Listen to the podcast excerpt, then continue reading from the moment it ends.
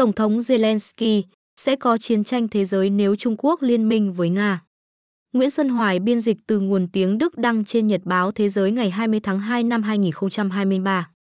Bản quyền thuộc về dự án nghiên cứu quốc tế. Gần một năm sau khi nổ ra chiến tranh, Tổng thống Ukraine Volodymyr Zelensky giải thích lý do tại sao nếu để mất Bakhmut vào tay quân Nga sẽ gây ra những hậu quả khôn lường, và cách ông đánh giá rủi ro về sự hỗ trợ quân sự của Bắc Kinh dành cho Moscow. Hỏi, người Nga đang chuẩn bị cho một cuộc tấn công lớn, ồ ạt, ông sẽ đối phó như thế nào? Đáp, thực sự Nga có thể có một hành động trả thù trong tuần này, người ta nói sẽ có một cuộc tấn công ồ ạt. Do đó, có sự lo lắng. Thực tế một số vùng của Ukraine đã sống như thế này từ năm 2014.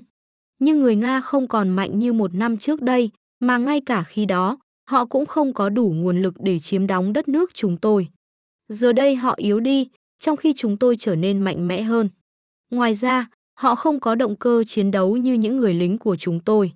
Chúng tôi chiến đấu trên chính đất nước mình, chúng tôi bảo vệ nhà cửa và gia đình mình. Nếu bị thất bại, chúng tôi thực sự sẽ bị mất tất cả, nhà cửa, họ hàng thân thuộc.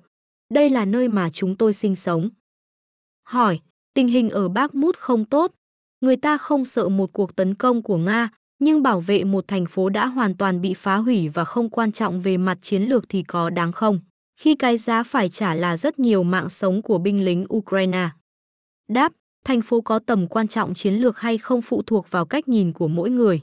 Đây không phải là một đô thị lớn, và tôi thậm chí có thể nói rằng, ở vùng này dân cư thưa thớt và đang trong điều kiện nguy cấp. Mọi người đã tản cư, nhiều người đã chết.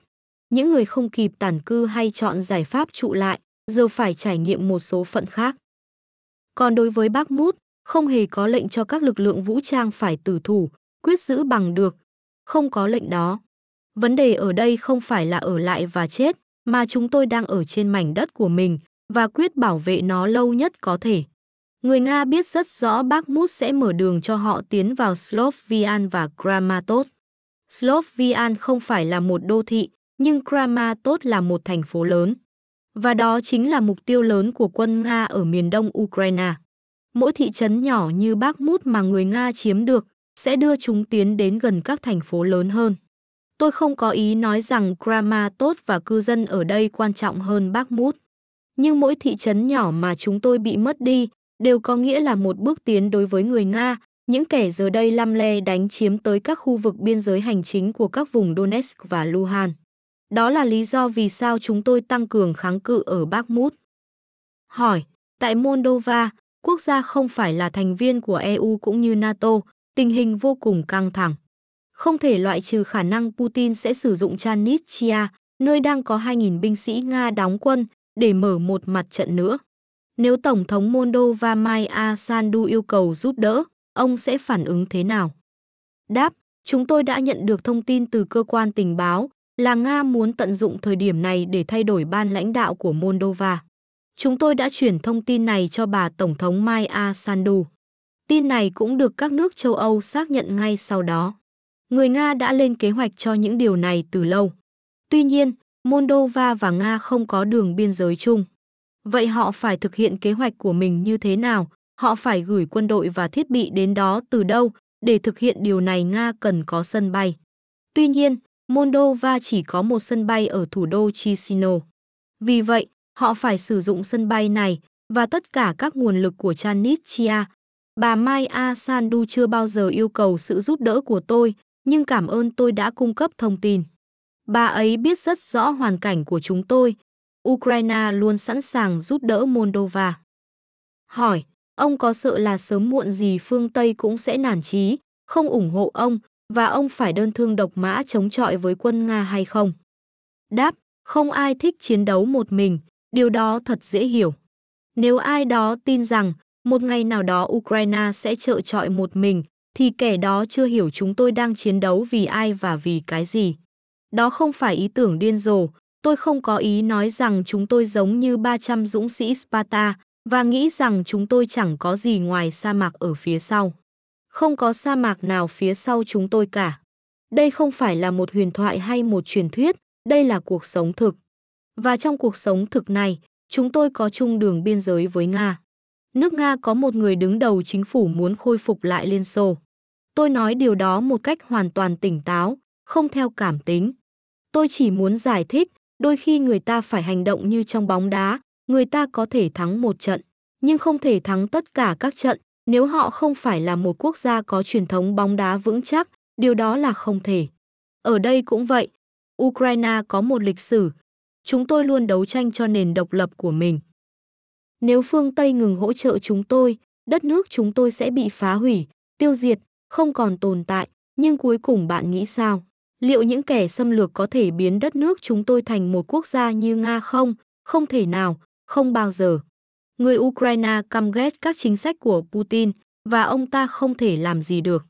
Putin muốn khôi phục lại Liên Xô, nhưng ông ta sẽ không thành công. Hàng triệu người Ba Lan không muốn quân đội Nga ở trên đất nước của họ. Putin cũng không thể sai bảo người Slovak phải làm gì, ông ta không thể chiếm Latvia, Estonia và Litva, cũng như không thể chiếm Ukraine.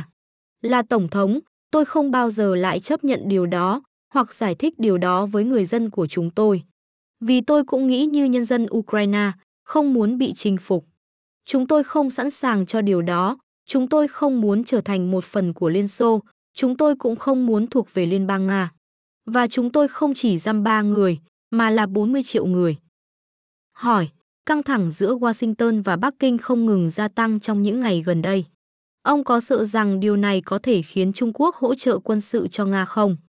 Đáp, vấn đề Trung Quốc cực kỳ phức tạp.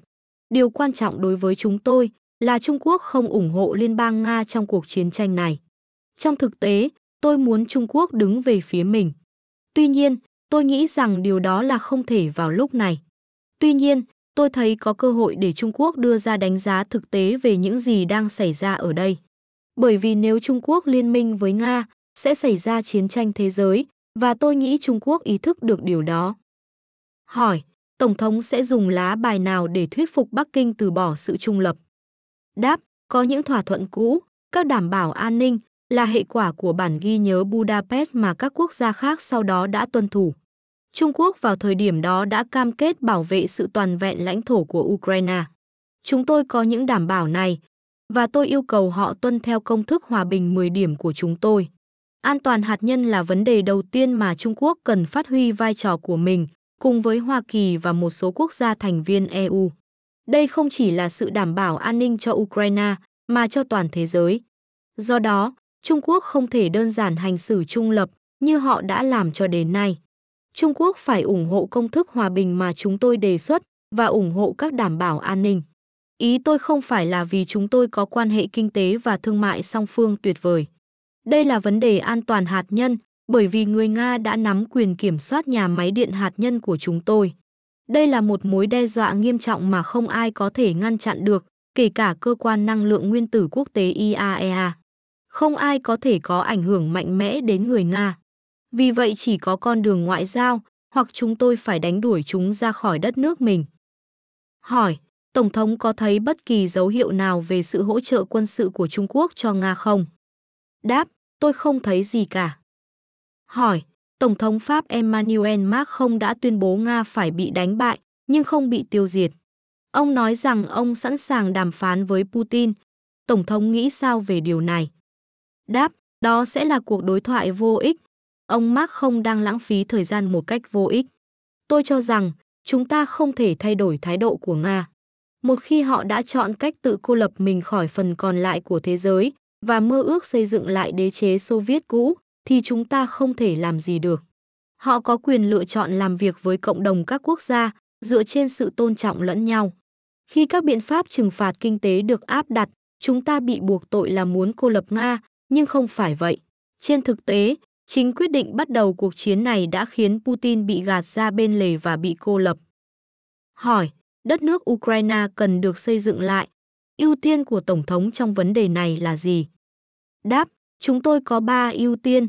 Thứ nhất, lĩnh vực năng lượng mà chúng tôi chắc chắn muốn làm cho đa dạng hơn. Tôi không chỉ nói về khí tự nhiên và điện từ các nhà máy điện hạt nhân. Chúng tôi bắt buộc phải phát triển khả năng đa dạng hóa sản xuất và lưu trữ điện. Đây là những công nghệ mới mà tôi muốn hợp tác với Hoa Kỳ và châu Âu. chúng ta cần xây dựng các cơ sở lưu trữ năng lượng. Ưu tiên thứ hai liên quan đến phát triển nông nghiệp. Về vấn đề này, chúng tôi cần thuyết phục các đối tác của mình phát triển hệ thống thủy lợi và hậu cần liên quan. Chúng tôi cần thiết lập các trung tâm ngũ cốc mới ở EU, châu Phi và châu Á. Cụ thể là các trung tâm khổng lồ nơi chúng tôi có thể giao hàng và sau đó lưu trữ lúa mì, ngô và tất cả các loại cây trồng khác được sản xuất tại Ukraine. Khi các trung tâm này đã sẵn sàng, chúng tôi có thể chuyển hàng hóa của mình đến đó. Chúng tôi đã nói chuyện với một số quốc gia châu Phi về điều và họ thích ý tưởng xây dựng các trung tâm ngũ cốc.